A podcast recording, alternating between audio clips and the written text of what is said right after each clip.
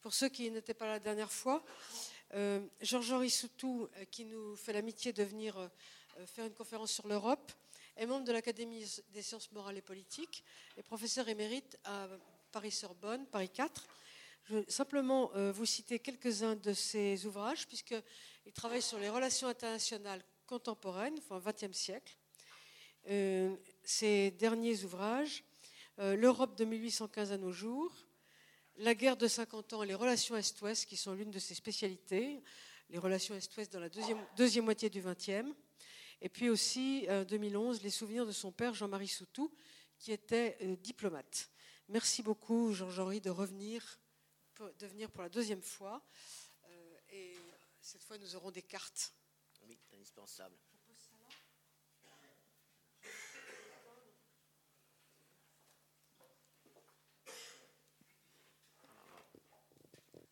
Procéder à un réglage. Là, vous oui, j'ai l'impression que ça marche. Merci beaucoup euh, pour votre présentation. C'est donc la deuxième partie en quelque sorte, parce que dans mon esprit, il y avait une construction euh, d'ensemble. Je vais vous rappeler, euh, pour parler de l'Union européenne, je dis bien l'Union européenne, je dirais parfois l'Europe, parce que facilité de langage, mais c'est bien l'Union européenne à 27 que j'ai en tête dans certains cas, si ce n'est pas exactement ça, je vous le préciserai. C'est important, vous le verrez, et ça risque d'être encore plus dans les semaines ou les mois qui viennent. Je rappelle que l'Union européenne à 27 fait à peu près 8 à 9% d'une population euh, mondiale actuellement de 7 milliards d'individus. Elle représente encore euh, environ 25% euh, du PIB mondial. Elle a donné au monde, depuis le XVIe siècle, euh, des ensembles de valeurs, des systèmes de valeurs et également des méthodes dans tous les domaines, y compris économiques, techniques euh, et scientifiques, euh, qui ont très largement contribué à façonner la planète depuis des siècles. L'Europe a d'autre part un passé impérial dans beaucoup de régions du monde. même si on l'oublie, les autres ne l'oublient pas. La seule chose, c'est que ce passé impérial a été compétitif, en ce sens que euh, les Européens, euh, certains pays européens n'ont pas eu euh, d'activité coloniale ou impériale, d'autres beaucoup, au contraire, pas seulement les Anglais et les Britanniques, mais également les, Portugais, les Espagnols, les, Hollandais, hein, les Italiens. Du coup, euh, comme tout ça a été compétitif et que les expériences impériales n'ont pas été euh, les mêmes, euh, ils n'ont pas, les Européens, la même vision du monde actuel, ils n'ont pas les mêmes cartes mentales, au moins dans le rapport au passé. Si vous prenez par exemple les Français et les Britanniques, c'est le cas d'école, pour les Britanniques, le souvenir de l'Empire est encore très présent et pas simplement dans la nostalgie, pas du tout, mais simplement parce qu'il y a toute une série de points du monde où les Anglais peuvent aller trouver de l'emploi, euh, trouver à, exercer leur euh, activité dans tous les domaines, n'est-ce pas? Ce sont des restes très vivants de ce qui a été le Commonwealth, mot qu'on utilise de moins en moins, ce qui était avant l'Empire. Les Français, c'est beaucoup moins net, même s'il y a, comme vous le savez, encore des, des, restes. C'est l'Europe euh, qui a inventé la mondialisation, qui l'a provoquée, qui l'a suscité, vous direz ce que vous voudrez. La seule chose, c'est que ça a trop bien marché et ne sait plus trop comment euh, réagir aujourd'hui euh, face au phénomène de mondialisation des méthodes et de bien des valeurs ou systèmes qu'elle avait inventés. L'aspect positif, c'est que l'Europe a su trouver depuis 1945 un ensemble de euh, moyens euh, de politique pour surmonter euh, ce qui était la caractéristique de l'Europe depuis longtemps, depuis toujours, ces divisions tragiques. Je tiens simplement à vous rappeler qu'en matière de guerre civile, guerre de religion, massacre ethnique, expulsion de toute nature, guerre classique à deux, à trois, en coalition, etc., l'Europe a également donné au monde des exemples qui tout à fait, tout à fait remarquable. Il faut faire attention. Quand on dit à un, Asiatique que l'Europe, c'est le continent de la paix, ça n'a pas toujours été le cas. Je me permets de vous le euh, rappeler, n'est-ce pas? Et euh, malgré ces succès, alors là de l'Union européenne, euh, les Européens paraissent aujourd'hui euh, divisés et hésitants sur toute une série de questions sur lesquelles je, reviendrai au passage, bien sûr. D'abord, quelle doit être l'extension de l'Union européenne? Faut-il y inclure la Turquie? La question est très précise et directe actuellement. Faut-il envisager un jour d'y inclure la Russie? Deuxième point, euh, quelle va être la place du Royaume-Uni au sein de l'Union européenne, ou peut-être à l'extérieur de l'Union européenne, ou peut-être au sein d'une Union européenne bis? Actuellement, la question se pose de la façon la plus nette. Quel rapport avec les États-Unis? Quel rapport avec la Russie? Et puis, euh, une fois tout cela réglé, comment euh, l'Union européenne, comme entité politique, même si elle est euh, complexe et indécise, c'est quand même une entité politique dans le monde. Elle est représentée à l'ONU, elle est représentée dans les organismes internationaux, elle existe. Bon, il y a des ambassadeurs auprès de l'Union européenne. Quelle vision a-t-elle du monde? Quelle euh, influence veut-elle ou veut-elle pas avoir peut-être? Sur le monde Après cette introduction, je vous rappelle la euh, situation. La situation d'abord géopolitique. L'Union européenne sur la carte, c'est ce que vous avez là. Euh, avec euh, des indications en couleur euh, pour les élargissements successifs. C'est assez, assez parlant. il y a un point sur lequel je me permets d'attirer votre attention. On ne regarde jamais assez les cartes. Il y a des incongruités hein, dans cette.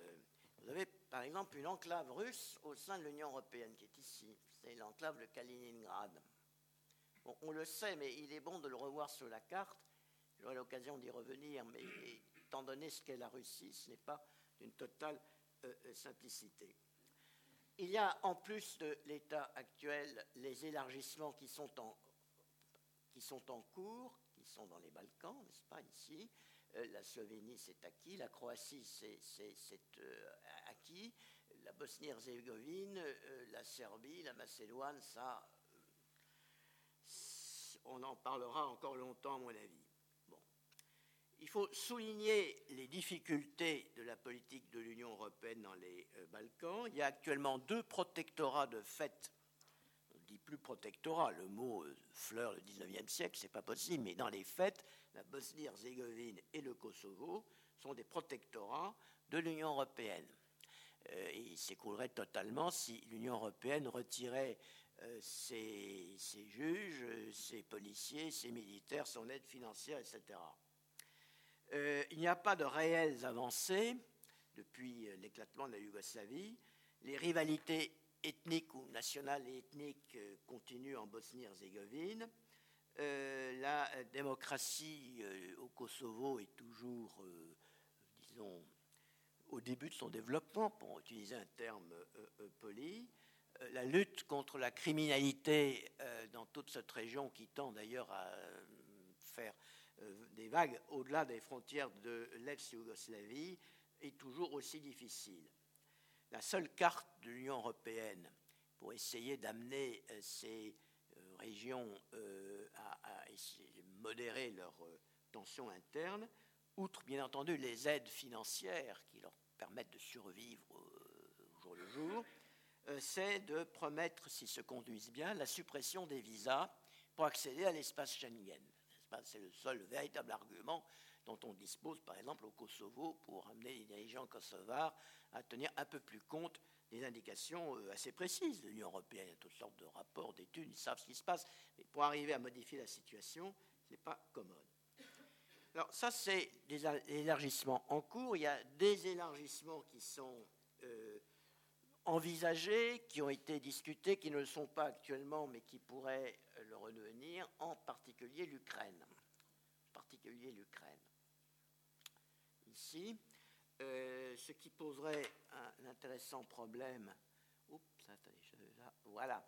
Voilà les frontières de, l'Ukraine, n'est-ce pas? Ça va, ça va quand même assez loin, hein, euh, de la mer Noire, etc. C'est un très gros morceau, avec une magnifique industrie du charbon, une magnifique sidérurgie qu'il faudrait probablement démonter, comme en Lorraine. Euh, c'est un vaste problème. Pour le moment, on n'en parle pas, mais le sujet a été évoqué, il reviendra, n'ayez pas peur. Il y a également, bien sûr, c'est plus connu, le problème de euh, la candidature turque, qui est fort complexe. Euh, L'Union européenne euh, a cru bon d'admettre en son sein Chypre, alors qu'une partie de l'île est occupée par la Turquie, qui est elle-même candidate, c'est très officiellement candidate. Il y a des négociations, comme vous le savez, en cours à l'Union européenne. Euh, Chypre et la Turquie sont en état pratiquement de guerre. On a donc une situation assez particulière, n'est-ce pas, euh, au sein de euh, l'Union européenne. Bon, je ne sais pas si la Turquie entrera un jour dans l'Union. Il est possible qu'à la longue, les Turcs aient moins envie d'y entrer, d'ailleurs. Bon, mais pour le moment, ils sont toujours candidats. Les négociations continuent. Madame Merkel est allée récemment à Ankara pour dire que tout ça serait mené avec euh, la meilleure bonne foi du monde, c'est pas très sérieusement. Elle a 2 millions au moins de Turcs euh, chez elle, dont la moitié d'électeurs. Bon. les Turcs ne sont pas sans moyen de pression, euh, outre le cas de Chypre, qui est très complexe dans lequel je n'entre pas. Ils laissent passer les immigrés de centrale ou du Moyen-Orient vers l'Union européenne à travers leur territoire sans aucun problème renvoyant à la Grèce, dans l'état où elle est actuellement, euh, la garde aux frontières, n'est-ce pas, de l'Union européenne. C'est un excellent moyen de pression. Et d'autre part, c'est plus technique, mais il bloque, euh, parce qu'il refuse de l'accepter, un accord prévu entre l'Union européenne et l'OTAN pour régler les questions de défense entre l'OTAN et l'Union européenne. J'y reviendrai. Il bloque cet accord qui est réglé depuis 1996, mais qui ne peut pas entrer en application à cause de cela. D'autre part, euh, la Turquie a également, euh, je vais y arriver, d'intéressantes euh, frontières. Si jamais elle entre dans l'Union européenne, nous nous retrouverons donc, en tant qu'Européens, automatiquement voisins de la, de Syrie. Hmm. la Syrie, de l'Iran, du Caucase, d'intéressantes frontières. Je projette, pour vous faire plaisir, la carte de, belle carte de l'Iran. Là aussi, des frontières très intéressantes, dont nous serions euh, les voisins directs. Frontière avec l'Irak également, n'est-ce pas? Voilà toutes les, les possibilités qu'offrirait une entrée de l'Union européenne, euh, de la Turquie, pardon, dans l'Union européenne certains commentateurs pensent que tant qu'à faire, il vaudrait mieux euh, que la Turquie soit carrément dans l'Union européenne pour mieux euh, pouvoir influencer la situation dans des zones qui, de toute façon, vont concerner, concernent déjà la sécurité de l'Europe. C'est un débat qu'on peut avoir, mais qui est loin d'être réglé. Plus euh, récent, et on n'en parle pas encore, à mon avis, suffisamment, c'est le problème britannique. La Grande-Bretagne est en train de s'écarter de l'Union européenne estimant euh, que la politique de celle-ci est de moins en moins compatible, d'une part avec la conception très rigoureuse que les Britanniques ont de leur souveraineté nationale, encore plus rigoureuse que euh, les Français. Euh, en France, on admet que le droit international, les accords internationaux ont le pas, la priorité sur les lois françaises. Ce n'est pas le cas au Royaume-Uni. On pourrait multiplier les exemples. D'autre part, euh, l'évolution actuelle de la politique euh, financière, euh, de l'euro, le pacte budgétaire, ce qui s'annonce comme contrôle des budgets par Bruxelles, etc., remet en cause, estiment les Britanniques, d'une part le libéralisme fondamental qui est toujours leur credo, et d'autre part, très concrètement, le rôle, alors là pour le coup mondial, vraiment mondial, de la Cité de Londres. D'autre part, actuellement, la République fédérale, comme vous le savez, euh, veut fédéraliser de plus en plus, si j'ose dire, l'Union européenne, éventuellement même pour la politique extérieure et de euh, sécurité. Et il est évident que euh, la Grande-Bretagne ne marchera pas, ça c'est parfaitement clair, on le sait très bien.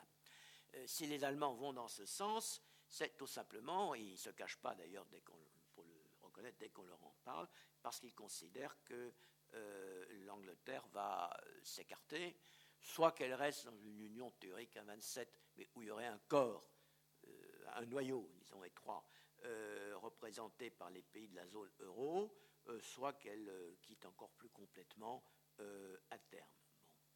On a actuellement en tête à Berlin une géométrie européenne tout à fait différente de celle que les Anglais conçoivent. Mais la vision allemande est beaucoup plus continentale qu'européenne au sens même de l'Union actuelle à 27. pour mémoire, on a là sur ces cartes des États, je ne suis pas absolument certain qu'après le référendum prévu en 2014 au Royaume-Uni, l'Écosse ne sera pas État euh, indépendant, enfin individualisé en tout cas.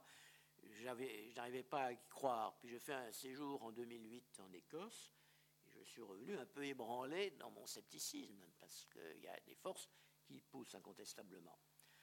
Euh, on pourrait multiplier les exemples à travers l'Espagne également, d'autres pays, la Belgique bien entendu.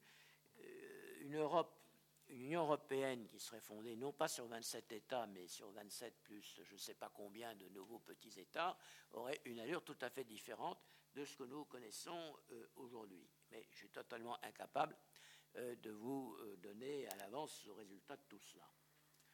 Alors, je rappelle brièvement l'organisation institutionnelle actuelle pour la politique extérieure et la défense. C'est mon sujet, n'est-ce pas? C'est vraiment l'Europe dans le monde. Le traité de Lisbonne a confirmé le développement du processus de décision de l'Union en matière de politique extérieure. Comme vous le savez, le président du Conseil européen des chefs d'État et de gouvernement n'est plus le chef d'État du pays assurant la présidence tournante pour six mois, euh, mais il est élu par les membres du Conseil pour deux ans et demi, avec la possibilité d'un second mandat, c'est-à-dire en fait pour cinq ans. Et on espérait qu'avec ce système d'un euh, président euh, du Conseil euh, des chefs d'État et de gouvernement, il y aurait une véritable personnalité européenne visible dans le monde. Pour répondre à la fameuse question de Kissinger, quand j'appelle l'Europe, je fais quel numéro de téléphone Là, il y aurait eu un numéro de téléphone. comme vous le savez, ça ne s'est pas passé comme ça, parce qu'en fait, on a trois chefs de l'Union européenne en même temps. On a le président de la commission de Bruxelles qui continue à jouer son rôle, qui n'usurpe pas, d'ailleurs c'est dans les textes, le président de la commission de Bruxelles a toute une série de prérogatives. On a évidemment le président euh, de l'Union, M. Van Rompuy, actuellement, et on a, alors ça, ça a été une très grande surprise, le président du pays euh, qui est euh, pour six mois l'hôte et le, chef, enfin, du Conseil des chefs d'État et de gouvernement, eh bien, il est, il, est, il est toujours là. Donc, toujours son mot, plus ou moins important sur le pays qui assure la présidence de l'Union, c'est une présidence tournante de l'Union à côté de la présidence fixe, ce qui fait qu'on a, on a trois, euh, chefs. Euh, il est entendu euh, que la politique extérieure a désormais, comme vous le savez, un responsable qui est en même temps vice-président de la Commission, ce qui théoriquement devrait lui donner plus de poids dans cet ensemble, qui est à la fois un système intergouvernemental avec le Conseil d'État des, chefs d'État et de gouvernement et le système communautaire de Bruxelles. Euh, et euh, Lady Ashton, l'actuelle euh, responsable de cette politique extérieure, dispose d'un véritable service diplomatique européen. Il y a des milliers de gens, hein, des milliers de gens. On ne sait pas trop encore peut-être ce qu'ils font. J'essaierai de vous l'expliquer un peu plus tard, parce qu'il y a des choses qui se font, même si on ne l'explique pas bien au public. Euh, d'autre part, dans les textes, c'est le traité de Lisbonne, pour la première fois, les attributions de l'Union européenne s'étendent à la politique extérieure et à la défense, qui passent donc dans le domaine euh, communautaire et ne sont plus seulement du domaine des différents États, même si, euh, pour ces questions de politique extérieure et de défense, le vote à l'unanimité reste de rigueur quelque chose qui peut paraître euh, curieux. C'est la première fois dans un texte européen depuis euh, le premier en 1950 sur la CECA que un euh, traité européen prévoit une clause d'assistance entre les pays membres. Hein, une alliance, C'est la première fois qu'il y a une obligation d'alliance entre les pays membres de l'Union, ce, qui, peut frapper comme un peu curieux, mais maintenant ça existe, mais ça n'a pas existé pendant longtemps. Ceci dit, on est encore très loin d'un vrai système de défense européen et la sécurité de l'Union continue à être assurée d'abord au premier plan par l'OTAN, d'une part, et d'autre part par les pays membres les plus actifs en matière de défense. c'est-à-dire évidemment la Grande-Bretagne, la France, et plus qu'on ne le pense parfois, l'Italie, voire l'Espagne. Il est évident que ce système, je le dis tout de suite, j'y reviendrai, il y a une menace pour la France de grand écart. De grand écart, si l'évolution que je dessinais à propos de la Grande-Bretagne se développe, pour les affaires économiques et tous les aspects essentiels de la communauté européenne, euh, nous marchons avec Berlin. Pas seulement, il y en a d'autres aussi, c'est fondamentalement Paris et Berlin qui se mettent d'accord. S'ils ne sont pas d'accord, ça ne marche pas. Mais quand ils se mettent d'accord, c'est ça, pour nous, l'essentiel. En revanche, pour les questions militaires, on l'a bien vu par exemple lors de l'opération de Libye, euh, eh bien c'est avec les Anglais. Hein. Ce sont eux qui ont les moyens, ce sont eux qui ont l'expertise. Les, Il y a d'ailleurs toutes sortes de contacts qui se sont développés depuis 1998 euh, de façon bilatérale. Et si jamais euh, ce système bancal diverge encore plus que ce n'est le cas actuellement, les responsables français devront se, poser des questions n'ai pas la réponse, je vous le dis tout de suite, mais quand j'en parle aux militaires ou aux diplomates que je peux euh, fréquenter, euh, croiser, euh, ils prennent un air pensif, pas, un air pensif. Bon. il y a un minimum quand même d'organisation de défense européenne. Je vous ai parlé du service diplomatique qui, qui a des représentants progressivement un peu partout, mais il y a un minimum d'organisation européenne de défense euh, sous l'autorité de Lady Ashton, qui est aussi responsable de la sécurité.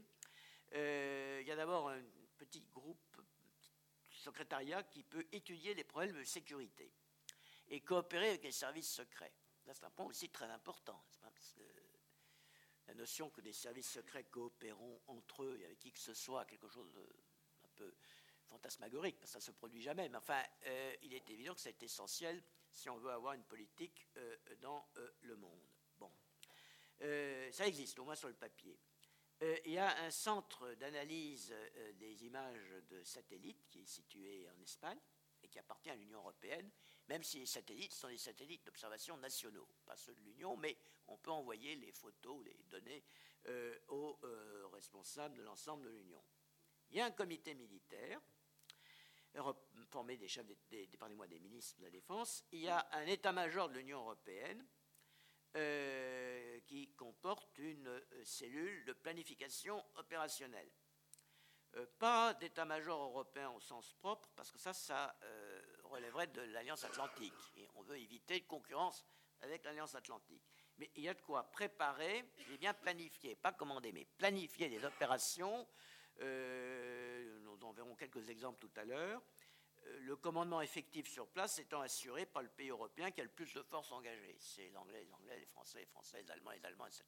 Tout ça est préparé par un état-major de planification euh, qui, est, vraiment européen. Et en plus, il y a à l'état-major de l'OTAN, un shape, comme on dit, bon, il y a une cellule européenne au cas où, qui a été prévu en 1996, l'Union européenne dessinerait une opération en propre, sans que l'OTAN soit engagée en tant que telle, mais en utilisant des moyens mis à sa disposition euh, par l'OTAN, c'est-à-dire euh, tout, hein, les satellites, les, avions euh, d'observation, les avions ravitailleurs, les communications radio, les chaînes radar, etc. Tout ça appartient en fait soit à l'OTAN, soit aux Américains. Mais le système était prévu pour que les Européens puissent mener une opération sur leur propre casquette, en quelque sorte, en utilisant les moyens OTAN. Et pour organiser ça, il fallait évidemment une cellule d'état-major. Mais c'est ce système qui est bloqué, en fait, euh, au moins en, droit, bon, par l'attitude euh, turque. Il faut bien voir que pour l'essentiel de la sécurité de l'Europe ou des opérations euh, militaires de l'Europe, c'est l'OTAN ou les moyens de l'OTAN qui comptent. On l'a bien vu en Libye, où les avions britanniques et français ont eu recours aux munitions américaines après quelques jours, euh, ont eu recours aux avions de ravitaillement en vol américains, aux avions radars de l'OTAN, et ainsi de suite. Je pourrais continuer euh, euh, longuement. Bon. cette situation satisfait peut-être pas les, les Français qui s'occupent de ces questions. Elle convient très bien pour le moment à l'ensemble de nos partenaires, disons-le. Hein. bon, je ne vais pas vous développer ce point parce que trop technique, mais quand on parle de défense européenne, euh, c'est Vox clamant in deserto, euh, du point de vue français. Les autres ne sont pas vraiment intéressés, ils estiment que l'OTAN suffit largement. Bon. Il y a euh, d'autre part, troisième point du tableau que je vous présente dans un premier temps, les évolutions envisagées actuellement dans la crise. J'y reviens, c'est le problème d'une zone euro plus structurée pour remédier aux défauts qui ont été constatés. Qui évidemment là serait sans la Grande-Bretagne, qui déjà n'est pas dans la zone euro, mais il serait encore moins. D'autant plus qu'il euh, y a toutes sortes de propositions allemandes pour que cette zone euro se fédéralise de plus en plus. Ce sont des propositions allemandes qui sont d'ailleurs avec des hauts et des bas sur la table depuis euh, le milieu des années 90. Hein. Ce n'est pas, nouveau, mais ça revient. Les Allemands disant, écoutez, si vous voulez qu'on finance tout, eh bien, il faut adopter notre méthode d'organisation de, euh, l'Europe. Qu'est-ce que ça va donner? Je suis incapable de vous le dire. J'ai pour ma part les plus grands doutes. Ce n'est pas nouveau. Mais enfin, ça revient en force. Euh, il est euh, également euh, possible, comme autre possibilité théorique, mais à laquelle je ne crois pas non plus, ou là je ne crois pas du tout, disons plutôt, que au lieu d'une zone, enfin qu'on ait une superposition de deux zones, c'est-à-dire qu'à côté de la zone euro, euh, on est une zone à 27, mais dont le seul lien serait le libre-échange, c'est-à-dire l'absence de droit de douane. Euh, c'est séduisant pour l'esprit, mais à mon avis, ça, ne marcherait pas euh, concrètement pour toute une série de raisons, parce que les, rapports sont déjà trop intégrés pour qu'on puisse se contenter du laisser passer, les marchandises. Qu'est-ce qu'on fait pour les normes? Qu'est-ce qu'on fait pour les concurrences déloyales? Qu'est-ce qu'on fait pour les règlements de toute nature? Bon pour le 19e siècle, une zone de libre-échange. Maintenant, dans l'état où est l'Europe, à mon avis, ça ne pourrait pas aller très loin. Alors, si on a, admettons, euh, que l'on ait une zone, Europe, euh, de zone euro, comme on dit, plus dure, plus structurée qu'elle ne l'est actuellement, et puis euh, un ensemble autour à 27, qui serait simplement une zone de libre-échange, quel serait le lien entre les deux? Alors certains disent, mais c'est très simple, on va faire deux parlements européens un Parlement pour la zone euro, parce qu'il faudra bien à un moment donné parler de l'impôt. Ça, je vous dis tout de suite qu'au bout de tout ça, vous avez euh, l'impôt fédéral européen qui, arrive. La question m'avait été posée l'autre fois par une personne qui était là l'autre fois. Là, là, je peux répondre, c'est au bout de tout ça, si ça va dans ce sens. il y aura un Parlement, parce que la règle absolue de la démocratie, il faut un Parlement pour voter l'impôt. C'est une idée basique qui est parfois un peu perdue de vue, me semble-t-il, mais euh, les parlements ont été inventés pour payer l'impôt, voter l'impôt. Hmm, bon, je, dis ça au passage. Donc, euh, si on veut avoir vraiment un système fiscal européen, il faudra un Parlement européen de la zone euro. Alors, qu'est-ce qu'on fera pour euh, euh, la zone à 27 L'actuel Parlement de Strasbourg restera en fonction. On aura donc deux Parlements européens. Ce n'est pas du tout impossible, au point où on en est. alors, on aurait donc un système très communautaire, très intégré pour l'économie, sans la Grande-Bretagne, puis un système qui subsisterait, qui serait purement interétatique, où on placerait par exemple la, défense. Bon, c'est la thèse que les Anglais défendent actuellement. Ils ont écoutez, euh, la défense, nous, euh, sans nous, vous ne pouvez pas y arriver. Donc euh, là, vous aurez besoin de nous, mais ça ne pourra marcher que sur la base de la souveraineté étatique, donc de façon coopérative, non pas fédérale. En revanche, si vous voulez faire de la fédération pour votre euro, votre économie, etc., libre à vous. La seule chose, c'est que euh, les Allemands estiment que c'est dépassé comme conception. je ne dis pas qu'ils finiront pas par s'y résoudre, mais pour le moment, ce n'est pas ça qu'ils veulent. Euh, ils préféreraient que la Grande-Bretagne prenne ses distances, plus ou moins ouvertement, enfin, à la limite, mais euh, qu'elle s'écarte, qu'elle n'embête pas les autres, et que ceux qui restent sur le continent construisent une union encore plus solide. Quelles sont les conséquences de ces différents schémas possibles? Sont tout, récents. Certains sont apparus depuis le moment où vous m'aviez demandé de programmer ces conférences, euh, cher ami. Donc, euh, on est en train là d'observer ce qui se passe. Quelles sont les conséquences de tout ça pour les relations avec le reste du monde? Je suis bien incapable de vous le dire. Euh, les États-Unis, s'ils ont en face d'eux, d'un côté la Grande-Bretagne, de l'autre côté l'Union européenne, sans parler des autres grands blocs dans le monde, ils vont jouer là-dedans comme deuxième grande partie de cet exposé, quelles sont les ambitions, les politiques tournées vers euh, l'extérieur, actuellement de l'Union européenne? Alors, la politique de sécurité. Bon, il faut bien voir que la politique de sécurité de l'Union, elle repose sur euh, euh, trois éléments. Je laisse sur, quatre éléments. Quatre éléments. Bon. D'abord, un principe, la politique de sécurité de l'Union, puisque la défense proprement dite contre une attaque majeure, ça relève de l'OTAN, une opération majeure, ça relève quand même de l'OTAN. Bon, euh, c'est ce qu'on appelle les missions de Petersberg, qui ont été définies en 2003. Euh, pour préciser les choses, c'est ce qu'on appelle le maintien de la paix, le rétablissement de la paix. Ce sont des opérations style euh, ancienne Yougoslavie. On sépare les combattants, on maintient des troupes pour qu'ils ne euh, s'étripent plus, on aide les gens. Euh, L'opération militaire est accompagnée immédiatement d'opérations humanitaires, ensuite de reconstruction administrative, juridique, financière, etc., pour essayer de reconstituer ce qui a été détruit par la guerre civile. Bon, il faut des forces, bien entendu, pour que ça puisse fonctionner mais euh, ce ne sont pas des opérations militaires euh, du style euh, traditionnel dans les armées. C'est particulier. L'Union européenne, incontestablement, le fait pas mal. Hein, je vous donnerai des exemples. Ça a été théorisé par le document qui est actuellement le document officiel européen dans ce domaine, qui est le rapport Solana. Il jouait à l'époque, avec un autre titre, le rôle que joue maintenant Lady Ashton. Le rapport Solana de décembre 2008 texte que vous pouvez trouver sur le site Europa de l'Union européenne, qui précise bien les menaces euh, qui sont prises en compte. C'est essentiellement la déliquescence des États, je dirais les États voisins, euh, Balkans ou Moyen-Orient, qui peuvent entraîner euh, par leur implosion toutes sortes de problèmes de sécurité par le biais de la criminalité, de l'immigration clandestine, du terrorisme, et en général ce qu'on appelle la déstabilisation ou euh, les euh, failed states, comme on dit en anglais, ou les États faillis. Euh, donc la politique européenne de sécurité, elle vise à se prémunir contre les conséquences de cette désintégration d'États tout autour de sa périphérie et éventuellement à remédier à ces situations.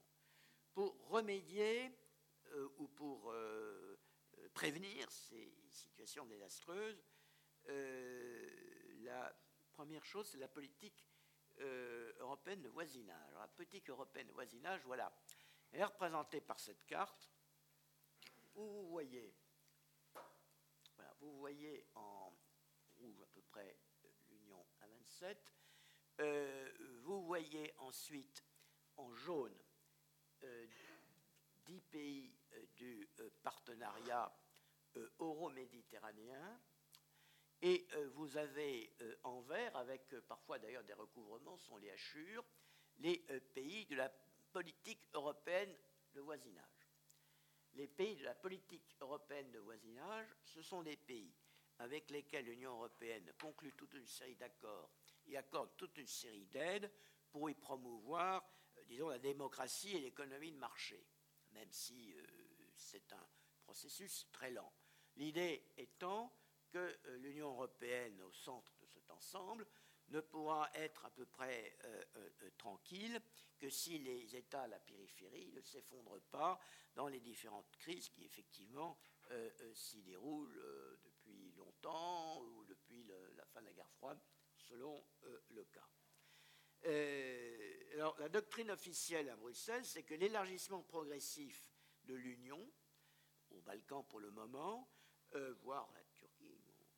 Et euh, d'autre part, la politique européenne de voisinage, il faut mettre des guillemets, c'est un titre officiel, lancé en 2004 euh, avec les pays voisins désormais de cette Europe élargie qui figure sur la carte, devrait permettre de surmonter les problèmes de sécurité en promouvant progressivement la démocratie et également l'intégration économique à l'Europe ou des liens économiques de plus en plus étroits dès que euh, possible.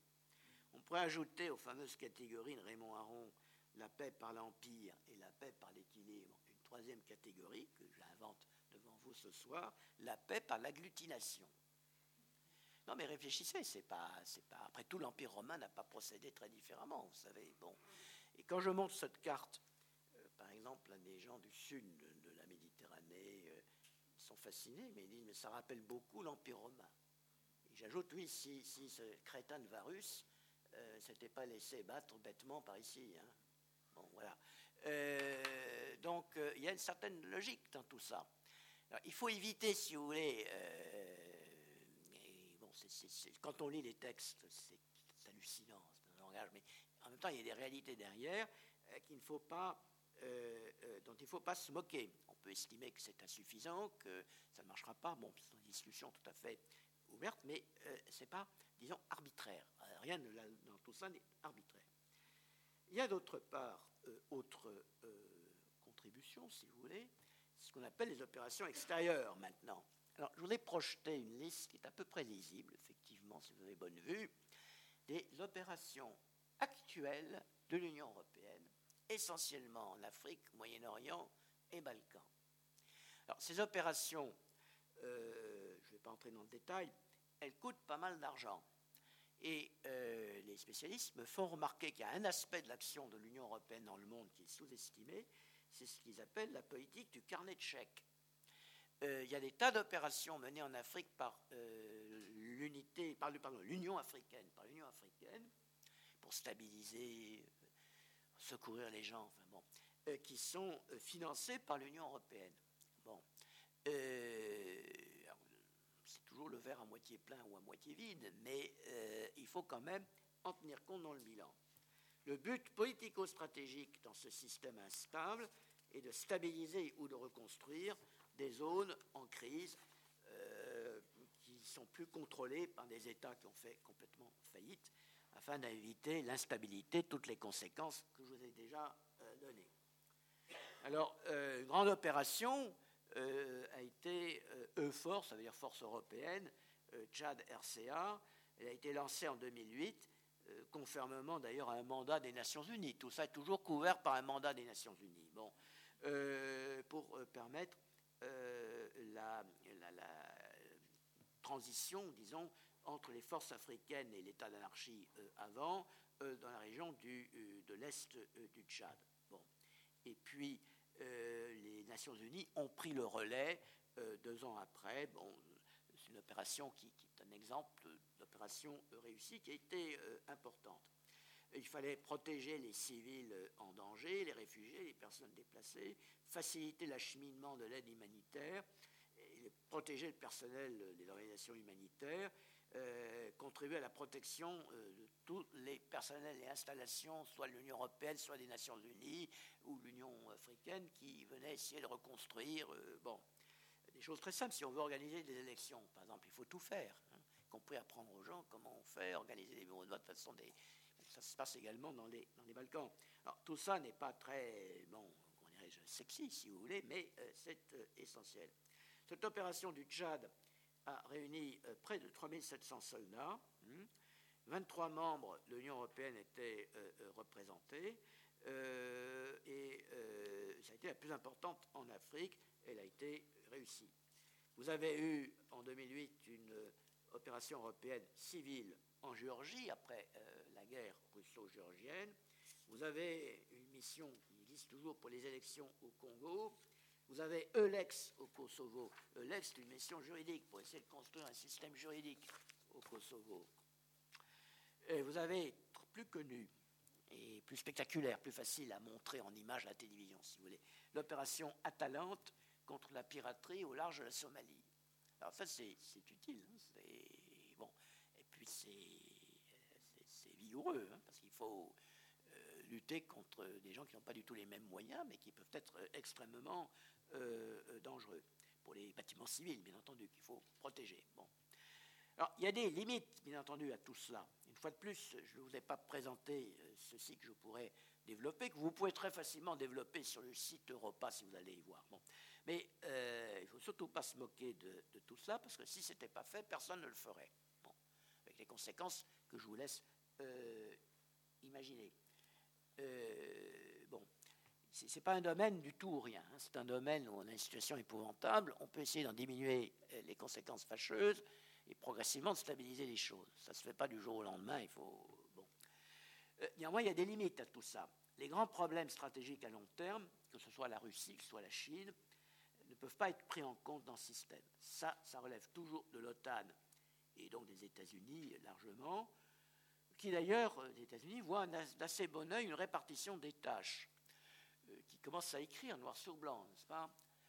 C'est pas, pas caché. Bon, d'une part, l'Europe s'occuperait de la sécurité des zones proches d'elle, un peu les arrières des grandes zones qui vont devenir très importantes, tandis que les États-Unis gardent la grande politique et la stratégie mondiale dans l'hypothèse que le déplacement simplement des forces américaines à travers le monde euh, montre qu'elle est prise en compte d'une tension, si vous voulez, euh, croissante avec la Chine.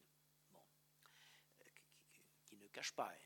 Il m'est arrivé de leur dire, écoutez, essayez peut-être, avant d'imaginer des scénarios de tension extrême avec la Chine, trouver un moyen de calmer les, choses. Mais ça, c'est un langage qui ne passe pas très facilement.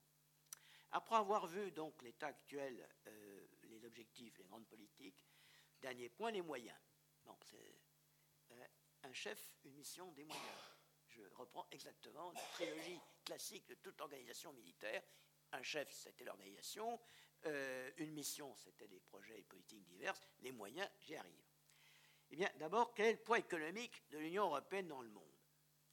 Je vous dis tout de suite, je l'ai dit au début, il est considérable, mais il y a une diminution tendancielle accrue sans doute par la crise depuis 2008. Euh, euh, les projections, alors méfions-nous des projections à long terme. Enfin, actuellement, l'Union européenne représente à peu près, pardonnez-moi, en l'an 2000, en l'an 2000, ou actuellement, période actuelle, l'Union européenne représente à peu près un quart du PIB mondial, les États-Unis un autre quart, et l'Asie, qui a fait évidemment un considérable rattrapage, en est à 35% le reste est en répartir les autres acteurs. En 2020, 2020 c'est demain, hein. euh, l'Europe baisserait euh, un peu, 21%, bon. Euh, L'Amérique se maintiendrait à peu près, l'Asie passerait de 35 à 43% du PIB mondial. 2050, je ne vais même pas vous donner les chiffres, parce que ça, personne ne peut vraiment les calculer, mais l'ONU, l'ONU, sont les chiffres de l'ONU, hein, estime qu'en 2050, euh, l'Union européenne continue à baisser régulièrement, les États-Unis restent stables et euh, l'Asie continue à progresser à se rapprocher progressivement des 50% du PIB euh, mondial. Asie, Chine, Japon, plus les anciens dragons asiatiques ça sont les tendances. Pour des chiffres de ce genre, il faut simplement regarder les tendances. Euh, la place dans le commerce mondial, ça c'est euh, plus précis. En 1958, les pays de l'actuelle Union européenne, faut compenser, non, il n'existe pas. Hein. il y a six pays en 58, 127 maintenant. On calcule en fonction des 27 pays actuels. Euh, représentaient 24% du commerce mondial, Maintenant, l'Union européenne représente cette année 16% du euh, commerce mondial. Mais celui-ci a été en très forte expansion. Euh, donc c'est une diminution relative, absolument pas absolue, bien entendu. Et d'autre part, les États-Unis ont baissé encore plus. Leur part dans le commerce mondial a baissé encore plus. Elle est passée de 28 à 11% Ils sont maintenant distancés nettement par l'Union européenne. Euh, le, déficit commercial de l'Union européenne euh, commencé à monter et puis il s'est stabilisé avec la crise. Euh, ce n'est pas euh, le point le plus inquiétant. D'autre part, la baisse tendancielle des pourcentages de produits du commerce pardon, européen dans l'ensemble mondial n'est pas du tout anormale avec les pays dits émergents. Je prends un exemple pour me faire comprendre il y a une part de rattrapage. Avant la révolution industrielle, en 1800, la Chine représente 30% du PIB mondial. 30% du PIB mondial en 1800, avant la révolution industrielle.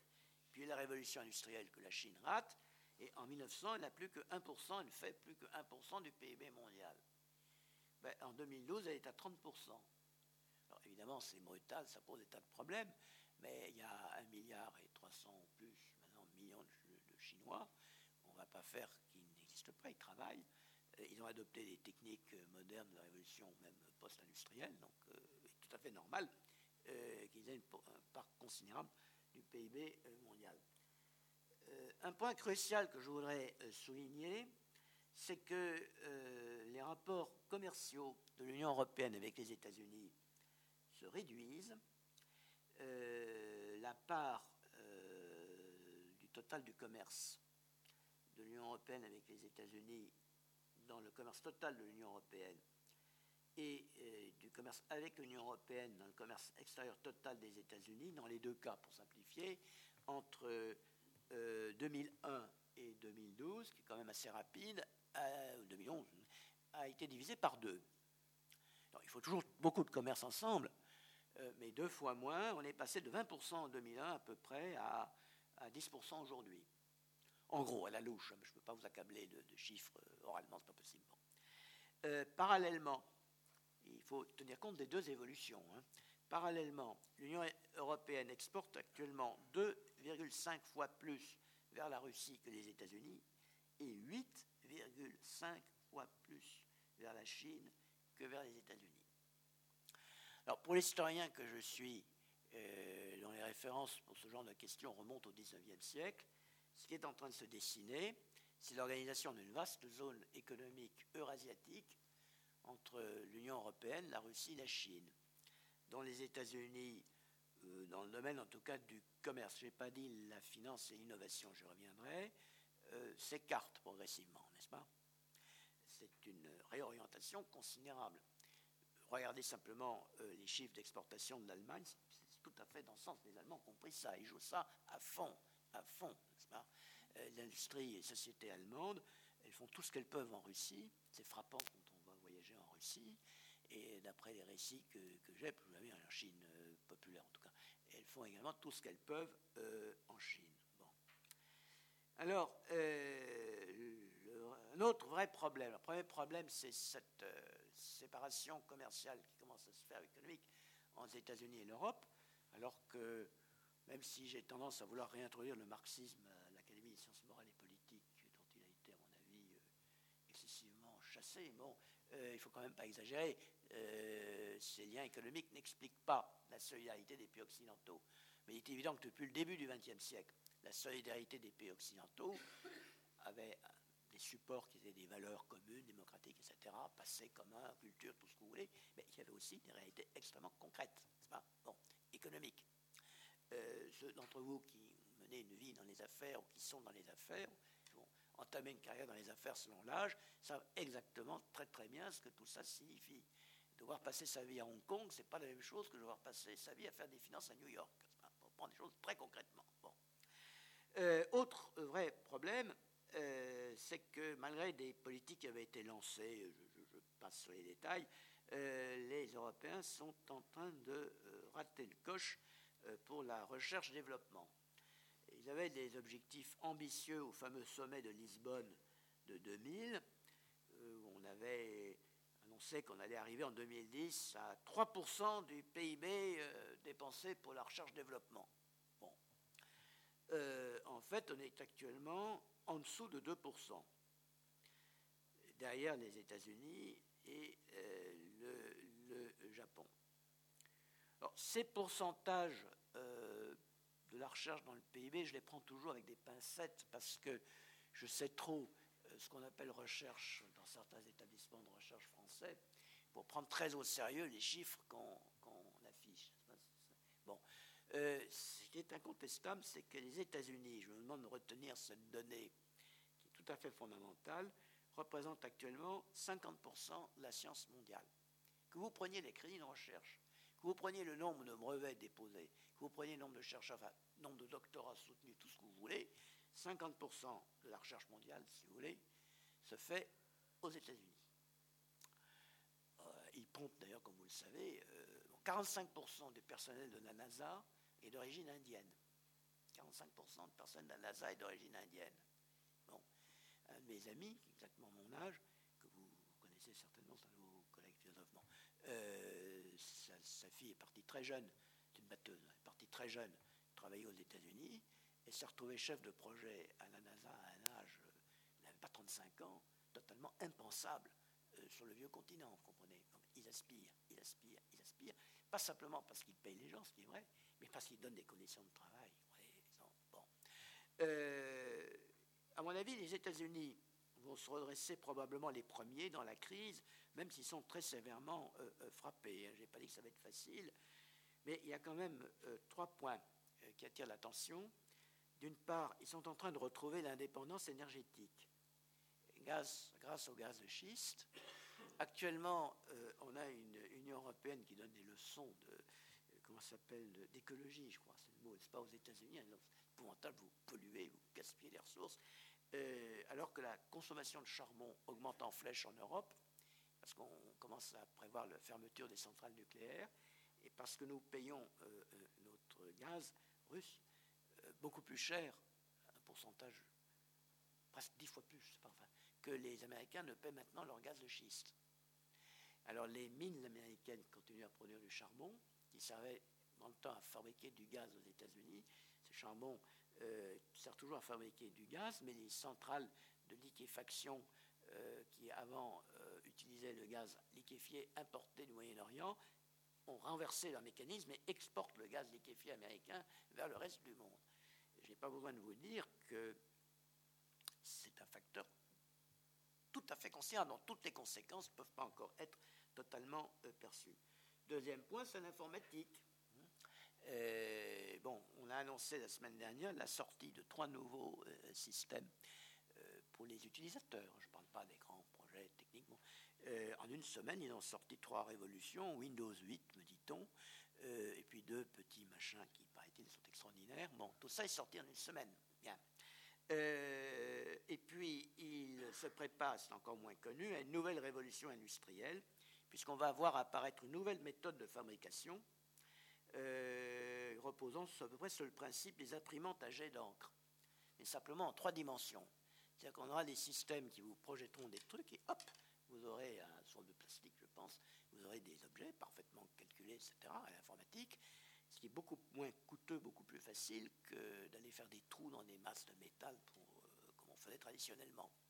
Donc il n'y aura plus de machines robots pour faire des trous percés, machin, etc.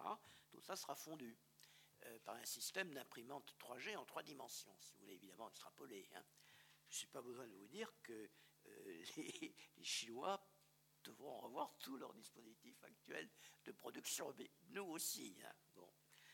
Donc, pense que président Obama ou pas, euh, malgré leurs énormes problèmes sont considérables, les États-Unis euh, auront peut-être moins de problèmes que nous autres. Toujours les moyens, alors maintenant je viens aux moyens euh, militaires. On avait prévu au départ, quand on avait créé l'Eurocorps en 1992, c'était encore très ambitieux, on était encore un peu dans les schémas intellectuels de la guerre froide, que les Européens devraient se doter de 60 000 hommes projetables, pas les mêmes 60 000, mais enfin d'un contingent possible de 60 000 hommes à prélever un peu partout, projetables, comme on dit, hors de l'Union européenne, six mois, pendant une durée de six mois. Bon, on en est très loin. Hein. Euh, actuellement, euh, on essaie d'organiser des groupes tactiques européens d'environ 1000 hommes, fort bataillon si vous voulez, euh, pour pouvoir les envoyer rapidement euh, à l'extérieur en cas de euh, crise. Bon. donc on est revenu à des choses plus modestes et je l'ai déjà dit, dès qu'il y a une opération un peu sérieuse, on est obligé de faire appel aux moyens américains ou aux moyens de l'Alliance Atlantique. L'Union européenne ne dépense que 2% de son PNB. Ça, c'est des chiffres même qui commencent à dater un peu, c'est moins maintenant. Ne dépense que 2% de son PNB pour la défense les États-Unis 3,5%, le double en valeur absolue. Et euh, pour la recherche-développement dans le domaine de la défense, c'est-à-dire l'avenir, l'Amérique dépense quatre fois plus que les Européens, qui en outre gaspillent leur argent parce qu'il y a de nombreuses duplications. À un moment donné, je crois qu'il y avait 27 modèles ou 25 modèles concurrents de véhicules blindés en développement euh, dans l'ensemble de l'Union européenne. C'est trop, mais si vous proposez d'arrêter la production quelque part Alors, euh, vers quel avenir se dirige-t-on? D'abord, euh, on parle volontiers d'un modèle européen. On en parle un peu moins maintenant, mais enfin, il paraissait aller mieux. Quelques années, on est un modèle européen, posé bien entendu au modèle américain ou ultralibéral, comme on dit toujours. Il ne faut jamais dire libéral, il faut dire ultralibéral, n'est-ce pas? Qui effectivement a connu une crise épouvantable. Bon, il y a un modèle européen qui repose sur la paix par l'intégration, enfin le secret de la paix en Europe, c'est l'intégration et les populations encore rétives dans les Balkans, par exemple, elles vont finir par se calmer grâce à l'intégration qui leur apporteront la démocratie, la prospérité, etc. Et ils oublieront euh, le, nationalisme euh, raciste, oui, si vous voulez, euh, qu'elles ont pu connaître. Dit-on, hein, je ne reprends pas ces termes à mon compte, je vous décris ce modèle tel qu'on le décrivait facilement. D'autre part, un modèle de valeur dans tous les domaines, euh, et tous les textes de l'Union européenne disent que l'Union européenne repose sur la démocratie, l'état de droit. Il y a un ensemble de valeurs euh, représentées par la Charte euh, européenne des droits de l'homme. D'ailleurs, pas un mauvais texte, vous savez. elle reconnaît le droit de propriété. C'est mieux que notre propre déclaration des de l'homme. C'est pas si mal, hein. Et puis, troisième aspect de ce modèle européen, un modèle économique et social euh, avec euh, ce qu'on appelle la protection sociale, la sécurité sociale, euh, le système de retraite élaboré, etc. Ce qui effectivement n'existe pas du tout au même point aux États-Unis.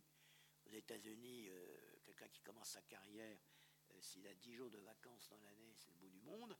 Pour arriver à 15 jours, il faut qu'il travaille 10 à 15 ans dans la même boîte, n'est-ce pas? Quant au système de protection sociale, il n'a absolument rien à voir. Il existe, il ne faut pas dire qu'il n'existe pas, mais il n'a absolument rien à voir avec ce qui existe en Europe.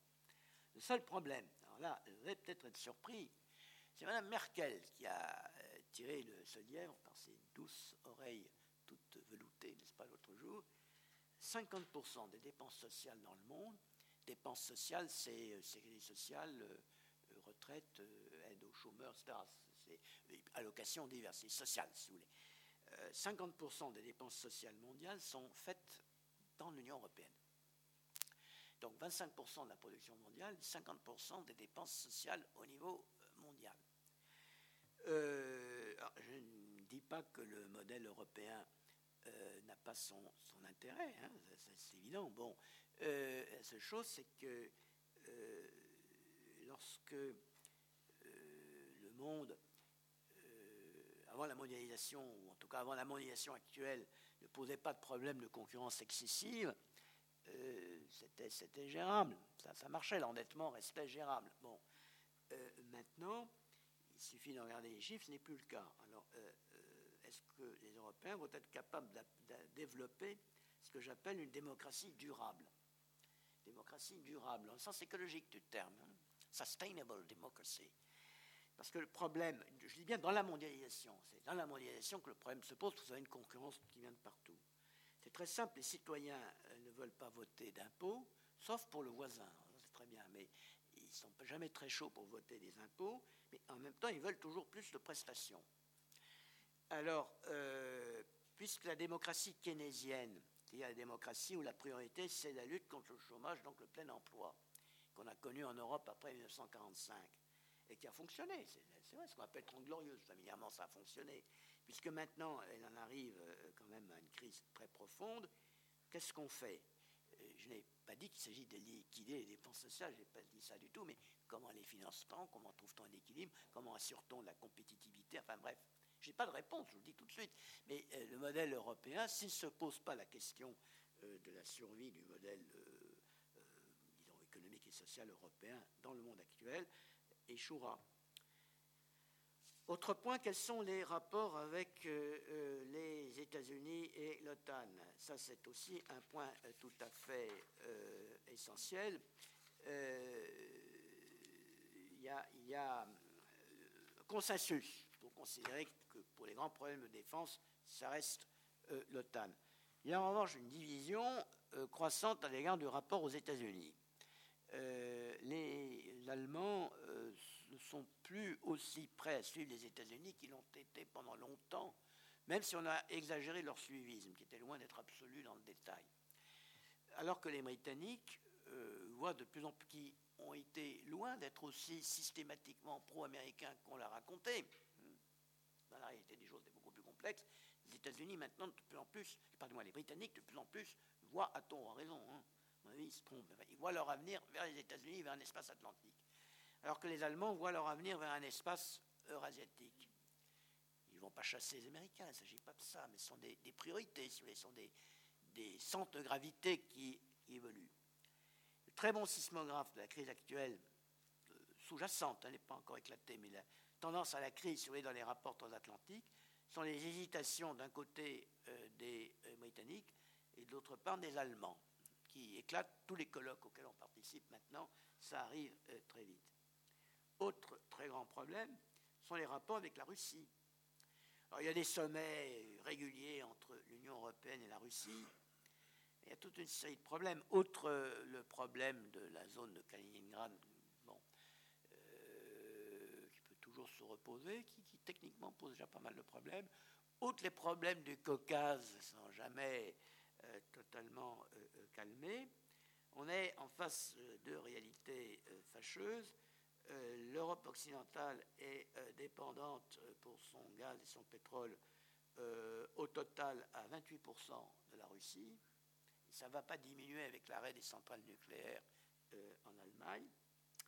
Bon, et inversement, euh, le régime russe, depuis euh, la chute du communisme, euh, n'évolue pas dans un sens particulièrement compatible avec les idéaux démocratiques et l'état de droit européen. C'est le moins qu'on puisse dire. Alors qu'est-ce qu'on fait?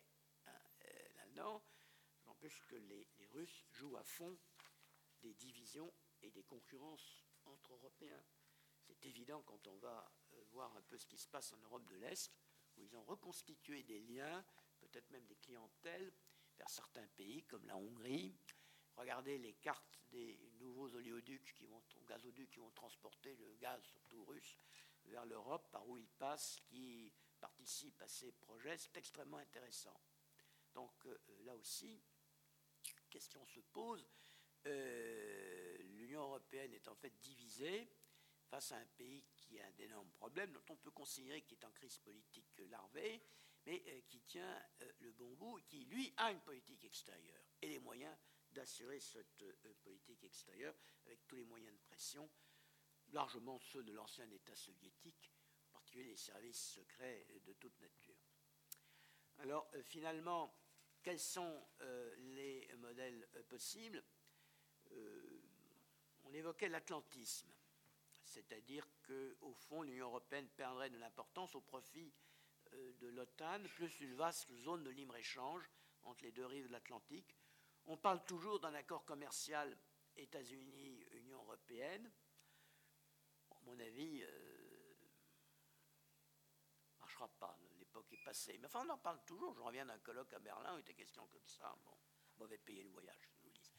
Euh, bon, mais je ne vois pas. Alors, est-ce qu'une autre tendance va se dessiner, c'est-à-dire concentration sur l'Europe continentale eurasiatique? Et la Grande-Bretagne euh, euh, en fait, sinon en droit, les, les amarres. Euh, si vous regardez d'où la République fédérale tire son énergie et où elle vend ses affaires, c'est essentiellement en Chine, qui est devenu le premier partenaire commercial de la RFA avant la France. Je au passage. C'est intéressant, ça aussi. Bon peut se poser euh, beaucoup de euh, questions. cela comporterait, cette évolution, le risque euh, d'un renfermement progressif, pour des raisons multiples, dans une Eurasie coupée, pas coupée, non, mais moins proche des États-Unis, évoluant vers un modèle moins, moins libéral.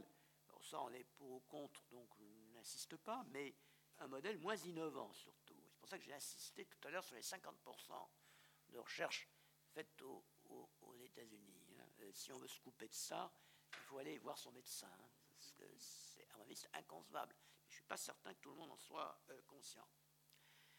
Alors, il y aurait évidemment une troisième possibilité le général de Gaulle appelait l'Europe européenne, c'est-à-dire euh, soit l'Union européenne à 27 avec une vraie personnalité, un vrai rôle dans le monde, ce qui n'est pas encore le cas actuellement, soit le modèle mixte que j'ai évoqué plus haut au passage, euh, très intégré pour l'économie, mais pour les affaires de sécurité militaire, la Grande-Bretagne jouant tout son rôle, mais là dans un ensemble interétatique, pas intégré. On verra, je suis incapable de vous dire euh, lequel des modèles euh, finira par triompher. L'inquiétude, c'est la tentation de sortir de l'histoire, le refus de la puissance. Euh, c'est ça qui, frappe. Tous les problèmes que je vous ai présentés, de politique extérieure, de défense, était très abondamment discuté dans les années 50, 60, Dieu sait, avec De Gaulle, bon, dans les années 90, après la fin de la guerre froide. Ça, c'est des sujets dont on parlait, relisait les textes, reprenait les émissions de, l'époque. Et puis maintenant, euh, ce qui obsède tous et qui domine tous, c'est la crise.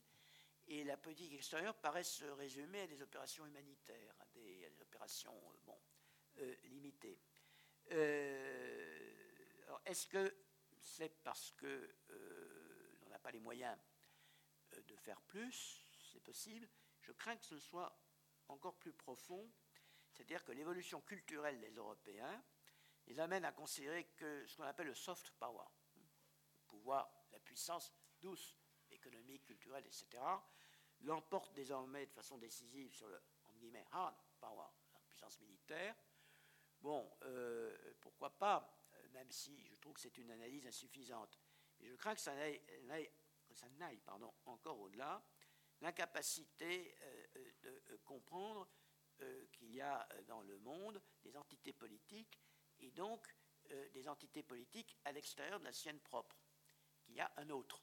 Et que si on veut avoir une politique, une influence dans le monde, je n'ai pas dit qu'il fallait faire la guerre à la terre entière, mais qu'il faut bien reconnaître que si à l'intérieur d'une société qui a décidé de former une entité politique, il est souhaitable qu'il y ait le moins de barrières possible, à l'intérieur d'un monde où il y a encore des entités politiques euh, diverses, il faut maintenir certaines barrières, euh, sinon les autres, ceux qui, eux, continuent à mener une politique de grande puissance, comme les États-Unis, la Russie, bientôt le Brésil, la Chine, évidemment, etc., ils sont installés confortablement comme le renard au milieu d'une poulailler, n'est-ce pas, pour dire les choses brutalement. Alors ça, c'est au-delà même de mon propos, c'est culturel. Étant encore capable de concevoir en Europe qu'il puisse y avoir un autre, un adversaire, qui ne soit pas simplement un fou furieux. Oui, le terroriste, un fou furieux, c'est presque un fait divers. Bon, il y a d'autres choses derrière. Est-ce qu'on est capable de le prendre en compte? Pour conclure, je voudrais que le bilan est loin d'être négatif. Hein. Évitons de sombrer quand même dans l'euro-pessimisme, une fois de plus. L'élargissement a facilité la sortie du communisme des pays euh, d'Europe orientale. C'est une zone que je connais un peu, vous aussi, Chantal. Bon, et on y retourne régulièrement, on la connaissait déjà avant, et on voit la différence. Je n'osais pas espérer que ça se passerait euh, aussi bien, ou je craignais que ça pourrait se passer beaucoup plus mal. Vous choisirez la formule que vous euh, voudrez. Bon, euh, donc cette stratégie d'intégration progressive, même si pour les Balkans ce n'est pas encore net, a incontestablement réussi. Deuxième point, la contribution de l'Union européenne, sinon la stabilisation, du moins à la espèce d'allègement des, tensions, contrôle des crises euh, de la Somalie, de la Corne de l'Afrique, jusqu'à l'Afrique centrale, au Tchad, etc., à travers le continent africain, euh, est plus importante, cette contribution européenne, qu'on ne le croit. Euh, il y a évidemment les problèmes de moyens que nous avons vus, mais une fois de plus, l'essentiel est l'objectif que l'on veut se fixer. D'abord, est-ce que l'on peut résoudre le problème, les limites géographiques de l'Union européenne? Est-ce que l'on admet qu'il y a une personnalité de l'Union européenne, euh, qui est un ensemble politique, culturel, euh, de tradition religieuse? C'est un ensemble, hein, bon, euh, qui se distingue des zones voisines. Ou est-ce qu'on s'interdit de le penser? Ça, c'est un choix à faire. Hein, deuxièmement, est-ce que l'on caresserait par hasard l'espoir d'être une vaste Suisse? C'est un mythe et c'est ignorer totalement les soins que prennent les Suisses à rester parfaitement indépendants dans tous les domaines. Pourcentage des produits pétroliers et gaziers russes dans l'ensemble des produits importés par la Suisse, zéro. Bon. Euh, électricité utilisée par les chemins de fer helvétiques, comme vous le savez, assure 40% euh, des déplacements, beaucoup plus que chez nous. Quatre barrages hydroélectriques dans les Alpes. pas de pétrole importé, rien. Toutes ces mesures vous connaissez un peu la Suisse, vous savez très bien ce que je veux dire. Bon, euh, c'est une politique extrêmement euh, consciente. Donc, être la Suisse, dans le domaine de la sécurité, euh, ça a été réservé dans les affaires mondiales, je le reconnais, mais ce n'est pas du tout le laisser aller, contrairement à ce que l'on peut croire. Et de toute façon, ce n'est pas possible. bon, pour l'Union européenne, ce n'est pas possible.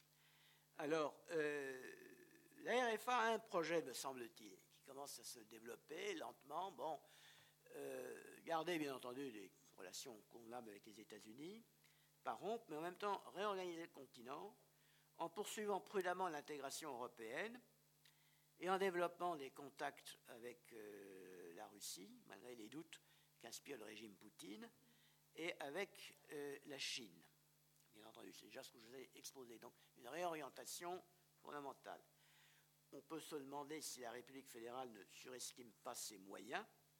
Et le danger, ce serait euh, de continuer à être dépendant des États-Unis pour la sécurité quand c'est vraiment dangereux, de dépendre de la Russie et du Moyen-Orient pour l'énergie, de la Chine pour les marchés et les capitaux, parce qu'il y a ce problème qu'il ne faut pas oublier, et de l'Afrique du Nord et de l'Afrique et du Moyen-Orient pour la population. Euh, pour dire les choses euh, crûment, C'est aussi ce problème-là, bien entendu. Pour faire mieux, c'est-à-dire pour échapper à cette espèce de spirale qui nous aspire en quelque sorte, bon, euh, il faudrait un projet réellement politique et des institutions adaptées, quelles qu'elles soient choisir tel ou tel type de modèle, mais il faut qu'elle puisse être visiblement adaptée aux problèmes qui se posent. Un ensemble qui représente quand même 400 euh, et quelques millions d'habitants, 25% du PIB mondial, des richesses considérables et un passé euh, non négligeable. Il faut penser grand, il faut penser la politique internationale pour sortir, si vous me permettez, au niveau européen de cloche-merle. Si vous vous demandiez de vous décrire en une phrase, ce sera la dernière, la différence essentielle que je vois entre les États-Unis et l'Europe, c'est pas les sottises qu'on raconte, euh, l'histoire de peine de mort. Les États-Unis sont organisés différemment. La peine de mort, euh, si on veut l'éliminer, est en train d'être éliminée aux États-Unis, État après État. Dans pas 20 ans, moins d'une génération sera réglée. Mais par les États, bon, pas, pas en bloc, ils ne sont pas organisés comme euh, la France, bien. Et puis on pourrait multiplier les exemples. Dans le domaine de l'écologie, critique beaucoup. Toutes les règles de pollution, de lutte contre la pollution automobile, les normes de pollution automobile viennent de l'État de Californie au départ. Donc on, invente des choses qui n'existent pas, mais la vraie différence, c'est qu'aux États-Unis, pas dans les petites villes, mais dans les grands médias, dans les grands centres universitaires, etc., on pose toujours des grandes questions de politique internationale. Voilà. Hein, c'est ça la, vérité au niveau américain. En Europe, on ne le fait pas au niveau européen très rarement. Je suis prêt évidemment à répondre aux questions.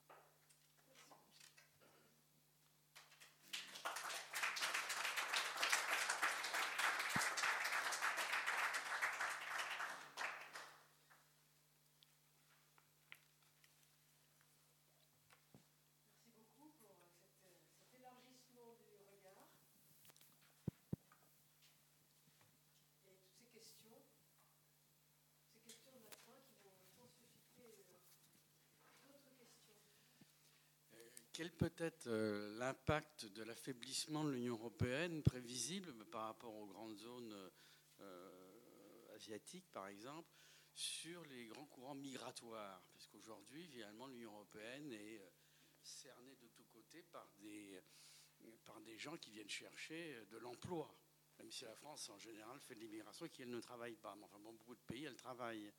Est-ce que, en fait, dans les 20 prochaines années, on risque de voir ces courants migratoires se déverser finalement vers d'autres régions du globe.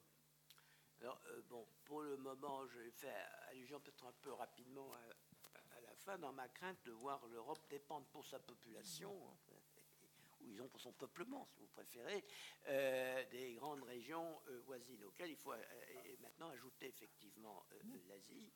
je connais un jeune collaborateur de Quai d'Orsay qui vient d'être nommé consul euh, enfin, fonctionnaire dans un consulat, enfin, pas chef, il a un poste dans un consulat de France, dans une ville chinoise dont je n'avais jamais entendu parler. J'ai regardé sur la carte, c'est perdu, hein, plein de cambrousse. Ils ont été obligés de doubler, tripler les effectifs pour traiter les demandes de visa. Voilà, je pourrais multiplier les, exemples. à Genève, vous avez des centaines de personnes qui attendent devant le consulat de France. Un de mes amis, euh, sa femme a une, juste au-dessus, donc elle voit ce qui se passe, bon, et ainsi de suite. Euh, donc euh, c'est un, vrai problème. Alors, euh, il y, a, c'est extrêmement simple. Hein. Étant donné la situation de l'Afrique, on dit qu'elle se développe. En fait, il y a des économistes qui disent que c'est moins net que ça quand on y regarde de plus près. Donc, la crise, la société africaine, l'économie africaine, problèmes de restructuration difficiles vont continuer encore longtemps. Donc euh, ça renvoie au modèle euh, social européen, démocratie durable. Je prends un exemple pour me faire comprendre. Il faut éviter d'être trop schématique, puis en même temps éviter de tomber dans le simplisme.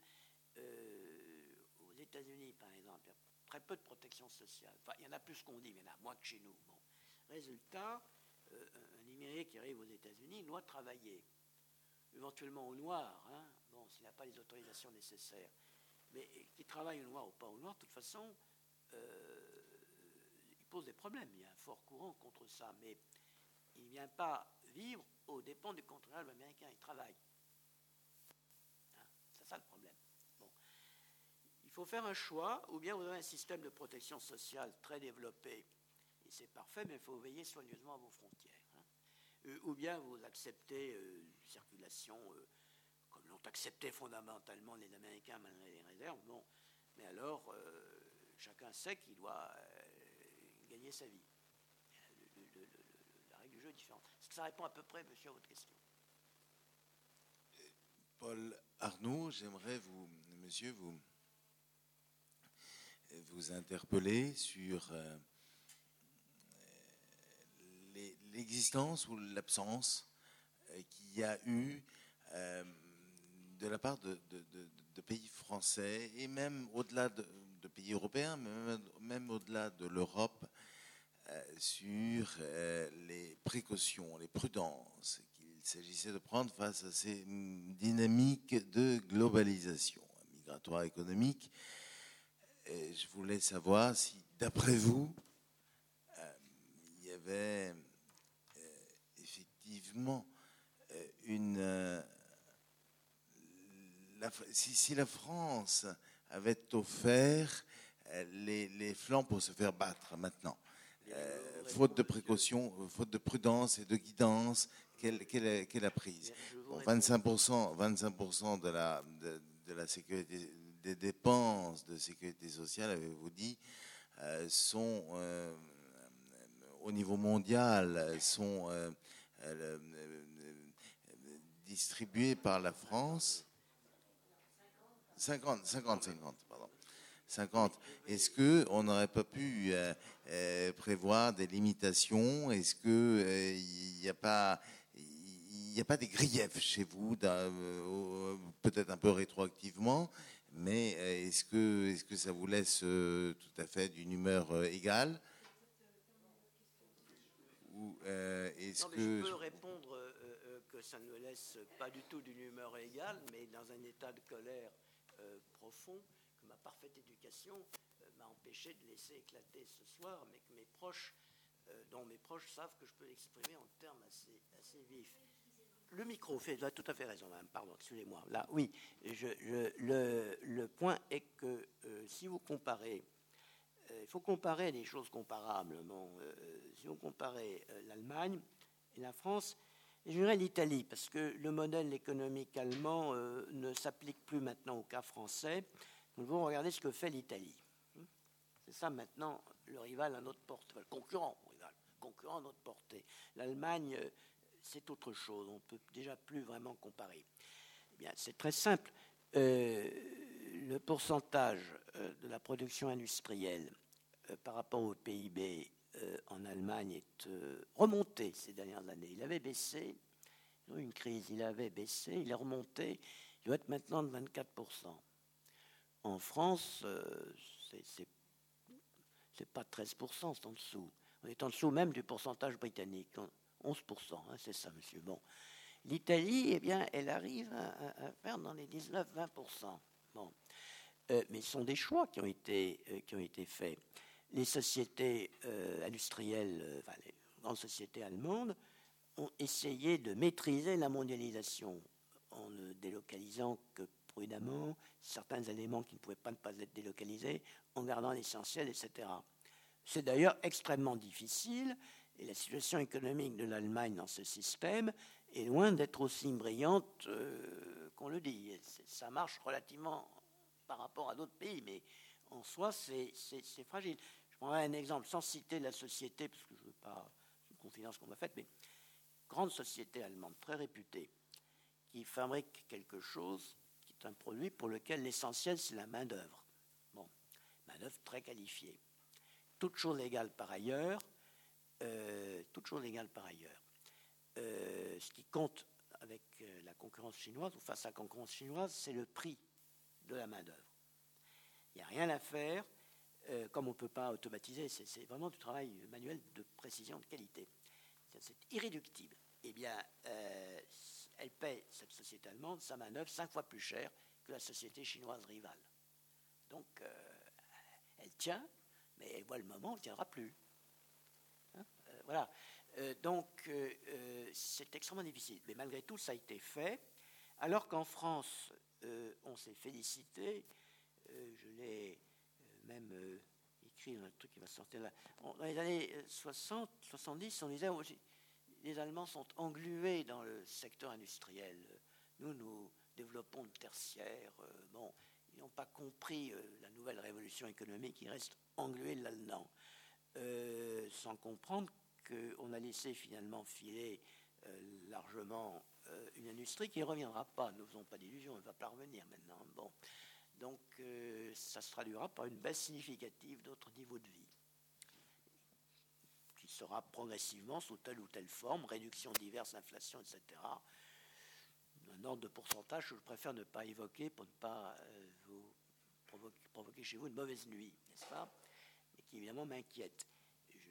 Je m'exprime une fois de plus euh, calmement, mais ça a été euh, tout à fait conscient, ça a été considéré par les responsables de l'économie française, euh, les responsables de l'État. Hein, là pas pour les industriels qui ont fait ce qu'ils ont pu dans la situation qu'on leur faisait.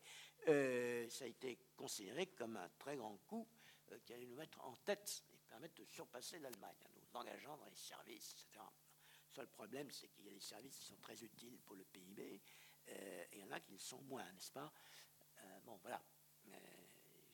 Euh, répondu de mon mieux à votre question, mais il est évident que nous payons maintenant l'abandon de la politique industrielle systématique qui a commencé après la mort du président Pompidou et qui s'est encore accéléré par la suite. Voilà. Bonsoir. moi, j'avais une question concernant la relation USA Europe et Moyen-Orient. Vous avez parlé du, gaz de schiste, la découverte du gaz de schiste aux États-Unis. Euh, il y a aussi maintenant euh, récemment la découverte de pétrole de schiste. Euh, qui change totalement la, donne géopolitique, entre, surtout dans les relations entre les USA et le Moyen-Orient. On peut voir une réduction de l'approvisionnement du Moyen-Orient, enfin des, des, USA par rapport au Moyen-Orient en termes de pétrole, mmh. passant de 60%, de 60% je crois en 2005 à 42% aujourd'hui. ma question était est-ce que à l'avenir, les USA vont un peu euh, avoir une moins grande influence au Moyen-Orient Et si oui, est-ce que, euh, est-ce que ça, ça, va se faire au dépend de l'Europe? C'est-à-dire qu'en gros, est-ce que l'Europe va devenir un, peu le nouveau gendarme euh, du Moyen-Orient? Alors que, comme vous avez parlé des problèmes de sécurité, des problèmes de défense, de budget, est-ce que bon, voilà, ça, ça va être un peu un, notre tort? raison, oui, bien sûr. Mais si vous voulez, je vais essayer de répondre. Bon, il y a un point. les États-Unis deviennent de nouveau indépendants matériellement sur le plan de l'énergie grâce à leur production interne. Mais il y a toujours des sociétés pétrolières américaines qui exploitent du pétrole partout dans le monde, y compris au Moyen-Orient, qui rapportent évidemment de l'argent, etc., que les États-Unis ne vont pas laisser filer du, jour au lendemain, bien entendu. D'autre part, la présence américaine euh, au Moyen-Orient, elle comporte euh, bien des aspects. Euh, il n'était pas nécessaire faire la guerre à Saddam Hussein deux fois, si ça avait été uniquement, comme on le dit souvent, pour des raisons pétrolières, parce que si ça avait été uniquement pour des raisons pétrolières, il suffisait de l'acheter, Saddam Hussein. Hein.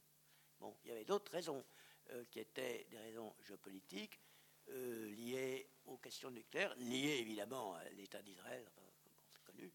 Donc, euh, le désengagement américain au Moyen-Orient, à mon avis, ne se produira pas, parce que ce n'est pas leur intérêt, puis même s'ils voulaient, ne pourraient pas, euh, à cause de la réalité euh, des choses.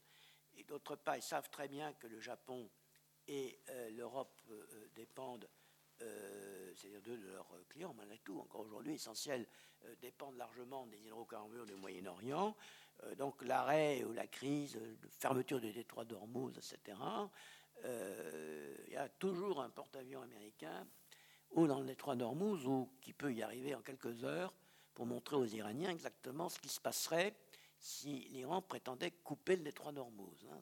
Il ne faut pas oublier ça. Une bonne façon de voir la politique américaine, c'est de regarder où est et ce que fait la marine américaine et les groupes de porte-avions américains. Euh, c'est, pour l'historien que je suis, le meilleur indicateur du sérieux que les États-Unis accordent à tel ou tel euh, type de, situation et la façon dont ils disposent leurs leur bâtiments. Il faudra avoir la carte en permanence de la localisation des, groupes de porte-avions américains dans le monde euh, pour aller toujours dans cette question. Cela étant dit, je crois l'avoir dit tout à l'heure, les États-Unis considèrent de plus en plus, et la disposition de leurs forces, même sur le terrain, le, montre, que c'est le Pacifique et la Chine qui vont les occuper de plus en plus sur le plan euh, stratégique. Et ils ne se cachent pas, ils l'écrivent noir sur blanc, je vais voir quelque part dans un dossier, l'article en question, qu'ils euh, comptent sur l'Europe pour assurer la sécurité des arrières. Hein, c'est bon, pouvoir se consacrer, eux, à ce qui est évidemment plus dur, parce que la, Chine, c'est un autre morceau que le maintien de l'ordre, ou établissement de l'ordre au, Congo, voyez-vous. Ça répond à peu près à votre question, non? C'est une pourrière, bah, écoutez, euh, ils sont, ils, sont quand même, euh, ils sont quand même très engagés. Je, vous prie de constater que l'armée de l'air israélienne est, est équipée totalement de matériel américain et qu'aucun avion moderne ne peut voler longtemps s'il n'est pas ravitaillé en permanence en pièces de rechange, etc. En d'autres termes, même quand ils disent qu'ils ne sont pas d'accord avec une frappe euh, israélienne contre l'Iran, ce qui actuellement est, à mon avis, tout à fait exact, ils continuent à fournir aux Israéliens tout le matériel et au-delà. Ils ont encore reçu des bombes spéciales, des avions ravitailleurs. Tout ça est extrêmement ambigu, de façon à dire aux Iraniens, si vous acceptez d'abandonner la production de la bombe atomique, on arrivera à trouver un modus vivendi. Si vous, voulez faire les malins, eh bien, vous trouverez à qui, à qui répondre. Le message, est-ce que ça ira jusqu'au bout? Ça, j'en sais rien. Mais le message transmis aux Iraniens, je vous assure qu'il est d'une clarté totale. Selon le vieux système, euh, bâton d'abord et, un tout petit peu de carotte qui commence à apparaître ces dernières semaines. Un tout petit bout de carotte, délicat.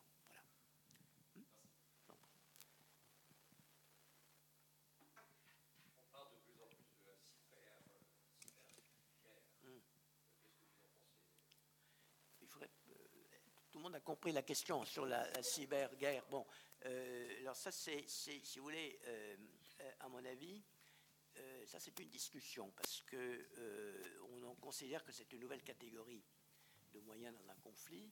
Alors on a donc la marine, l'armée de terre, l'aviation, l'espace, puis maintenant le cyberespace. je mets en garde, pour moi, c'est un développement des catégories techniques du renseignement c'est-à-dire euh, écoute des informations par euh, la voie technique, euh, faux messages, fausses émissions, etc. Mais évidemment poussé à une puissance N extraordinairement plus dangereuse. Comment? Oui, la seule chose, c'est que je trouve dangereux de mettre ça sur le même plan qu'une action militaire proprement dite c'est plutôt du domaine du renseignement. le renseignement est parfaitement illégal par définition, parce qu'il consiste à aller euh, euh, euh, ouvrir des tiroirs qui n'ont pas à être ouverts ou amener des citoyens d'un pays à trahir les secrets de leur propre pays. C'est une activité qui, par définition, est illégale. Si jamais, d'ailleurs, c'était légal, ce serait pas intéressant. Il faudrait prendre un abonnement à la tribune. Bon. Donc, tout ce que vous dites, piratage, etc., qui est parfaitement illégal dans la mesure où, on légifère. D'ailleurs, s'il y a des zones, justement, où est encore dans l'enfance, mais euh, euh, sont des opérations de, renseignement. Je, prends un exemple. Qu'est-ce qui est plus euh, militaire, entre guillemets, hmm, plus dangereux, hein, plus, agressif, le mot que je cherche, plus agressif? Le survol d'un pays par un drone, éventuellement armé qui ira auxilier quelqu'un. je signale que le président Obama est le champion du drone fait, services ont tué des dizaines de personnes à travers le monde euh, en violant l'espace aérien de pays avec des drones qui vont frapper. Bon, j'estime que c'est plus agressif d'une certaine façon qu'une cyberattaque. Même si une cyberattaque peut avoir des conséquences les plus fâcheuses, je ne serais pas heureux de voir mon compte en banque disparaître en quelques minutes, Bon, euh, c'est évident. Mais intellectuellement, il faut prendre ça dans les moyens de guerre indirecte, de subversion, de renseignement, voyez tout, cet aspect. C'est la prolongation et le développement, mais euh, euh, on, on, euh, on s'occupe beaucoup de ça à la revue Défense nationale. Je siège au conseil d'administration de cette revue, je vois un peu ce qui se passe. C'est un, débat. Il faut faire attention aux catégories intellectuelles qu'on utilise, même si le problème est tout à fait réel. Il faut évidemment lutter, se prémunir, etc. Et bien entendu, oui, non, mais c'est très sérieux, oui, c'est très sérieux. Mais quand on a inventé la presse, on a inventé les campagnes de presse, on a inventé les journalistes placés sous influence. Euh, tout ça, c'est pas nouveau d'une certaine façon, mais adapté évidemment aux moyens de l'époque.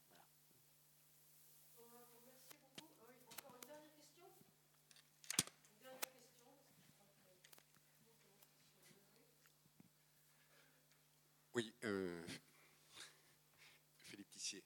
Euh, bonsoir, merci pour votre exposé. Je voudrais quand même euh, souligner que je vous trouve très, très pessimiste sur l'évolution de l'Europe et je ne partage pas ce point de vue. Je pense qu'on est en pleine crise, mais c'est de la crise que naissent les grands changements et les possibilités de se réformer. Je pense aussi que si on faisait une analyse objective des États-Unis ou de la Chine, on trouverait beaucoup de points d'inquiétude. Ceci dit, j'ai deux questions à vous poser. Vous avez évoqué euh, la possibilité pour euh, l'Europe de partir vers une zone de libre-échange. Est-ce qu'il y aurait l'euro ou non dans cette zone de libre-échange? Ma seconde question, vous avez évoqué que euh, l'Europe avait une politique de voisinage. Et personnellement, j'ai une grosse préoccupation sur l'évolution des pays de la zone méditerranéenne. Alors, est-ce à dire que l'Europe a complètement échoué dans sa politique de voisinage? Mais à mon avis, c'est euh, un des points d'inquiétude majeurs euh, que nos dirigeants européens devraient avoir à l'esprit quand on voit ce que deviennent la Tunisie, l'Égypte, la Syrie euh, et d'autres pays autour du bassin méditerranéen. Merci. Merci, monsieur. Je vais d'abord répondre. Je, pense que je me suis mal exprimé en ce qui concerne le libre-échange, ce que certains évoquent. À mon avis, ce n'est plus possible. On a d'ailleurs déjà essayé euh, à certains moments, vers 1958, à ce moment-là déjà ça ne marchait pas, ce serait euh, une Union européenne à 27, l'entité actuelle, dans laquelle il y aurait un noyau euh, dur lié à l'euro, la zone euro si vous voulez, de plus en plus structurée, de plus en plus intégrée, etc. Et comme il faudrait quand même un, lien avec le reste, avec les autres, et d'abord la Grande-Bretagne, ben, ce lien serait progressivement très exactement ce que souhaite les Britanniques depuis toujours, une simple zone de libre-échange. C'est-à-dire que les politiques communes, euh, la politique agricole commune, 50%, 40% pardon, du budget européen, les politiques de développement régional, toutes les politiques communes qui constituent l'essentiel du budget de l'Union européenne, euh, comme les Anglais estiment qu'ils paient plus qu'ils reçoivent, euh, ça, ils l'abandonneraient. Et ça donc retomberait sur la zone euro, hein, où effectivement, Là, il y aurait des politiques communes. Une fédération développe des politiques communes. Pour les autres, euh, ce serait ce qui a toujours été au fond l'idée anglaise. On fait simplement une zone de libre-échange, de libre circulation des marchandises et des capitaux. Euh, mon scepticisme vient du fait que euh, même au niveau mondial, on a maintenant une organisation mondiale du commerce qui vise certes le libre-échange, mais en l'entourant de toute une série de règles euh, pour lutter progressivement contre la concurrence déloyale, pour protéger les, brevets, les droits d'auteur. on, ne peut pas euh, faire fonctionner une zone de libre-échange aujourd'hui comme on pouvait euh, l'imaginer au XIXe siècle. bon. deuxième, deuxième point, alors là, c'est le problème du printemps arabe. J'ai été tout de suite extrêmement sceptique Bon, mais je ne suis pas spécialiste du monde arabe. Je ne suis jamais allé au Moyen-Orient. Euh, alors j'ai eu des conversations avec euh, des spécialistes, des collègues spécialistes du monde arabe. J'ai invité à déjeuner toute une série de, gens qui tous m'ont dit c'est merveilleux, ça, ça, va marcher, c'est vraiment le printemps arabe. On va voir un changement complet, l'arrivée d'un islam modéré. Bon, je constate que euh, n'est pas encore totalement réalisé, pour dire le moins. si vous voulez, mon, sentiment profond, je n'y crois pas, Mais je dois préciser une chose, on parle toujours quand même selon sa propre personnalité aussi. Et quand on a une famille maternelle espagnole, on considère le problème des relations avec le monde arabe de façon peut-être plus pessimiste euh, que d'autres pays européens. Hein. bon, mais euh, euh, voilà, la seule chose, c'est qu'on on verra. De toute façon, ce sont des évolutions sur 30-50 ans. Très intéressant de voir que les dirigeants des partis frères musulmans, type frères musulmans, qui commencent à, enfin, ils sont au fait au pouvoir dans tous ces pays plus ou moins directement, commencent à entrer dans les problématiques classiques arriver au pouvoir, est-ce qu'on garde exactement le programme ou est-ce qu'on commence à le faire un peu évoluer pour tenir compte des, réalités? Étant donné que dans le cas de l'Égypte, la, réalité, c'est que sans l'aide américaine, elle s'effondre en 24 heures. Hein. Euh, encore aujourd'hui, les États-Unis euh, donnent une aide. Ils l'ont un peu baissé, juste pour faire sentir. Hein. Mais euh, quant à la Tunisie, je n'ai pas en tête tous les éléments de la situation euh, économique de la euh, Tunisie, mais ils sont certainement obligés de se poser une, question. Ce qui m'a le plus inquiété, pour terminer là-dessus, c'est vraiment pas mon domaine, ce qui m'a le plus inquiété, euh, parce que là, je ne pensais pas possible, lorsqu'il y a eu les élections en Tunisie, les Tunisiens de France ont voté en France, avec des bureaux de vote, ils ont voté nombreux, donc c'est représentatif. Le pourcentage de voix allait aux partisans islamistes, en gros, exactement le même qu'en Tunisie, c'est à 40%. Alors, si les Tunisiens euh, installés en France, ne sont certainement pas les moins bien intégrés, c'est les Françaises, sont sérieux, bon, euh, votent à 40%, exactement comme ceux qui sont restés chez eux pour des partis islamistes, c'est qu'on a quand même un vrai problème.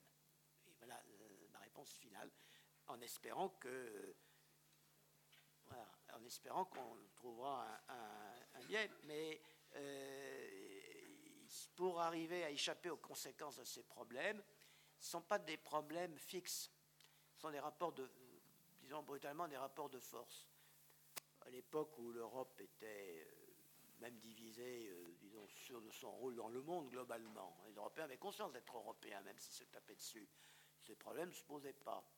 si l'Europe devient une zone de dépression, euh, ces problèmes ne vont que s'amplifier.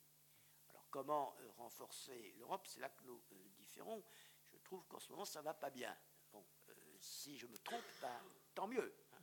Mais euh, on verra. Pas ce que je peux vous dire pour ce soir.